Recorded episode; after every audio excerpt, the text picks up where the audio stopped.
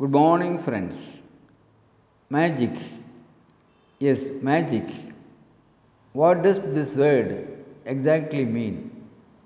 Does it mean miracles, unicorns, Pegasus, angels? Nobody is sure. This five letter word magic gets filtered by the lens of each individual. It depends on the experiences, on all the sunshines and rains people have been through. A few books and grandma stories make us believe that magic exists.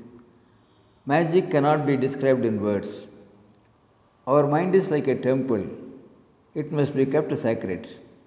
Any negative thought, even the tiniest one, can manifest into disaster. The same goes to positive thoughts too. As is the input, so is the output, is a true universal saying. A single thought has the power to decode a lot. We are all a piece of magic. Yes, we are all a piece of magic, all scriptures say. As within, so without is an obvious fact. So we must realize the magic within us and understand the whole world is a piece of magic.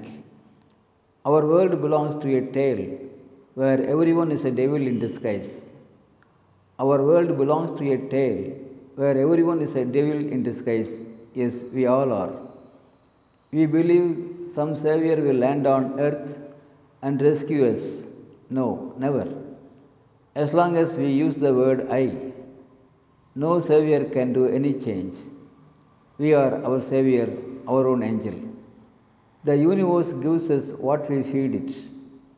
Let's feed positive thoughts every day, every moment, and live a positive, beautiful life. Thank you.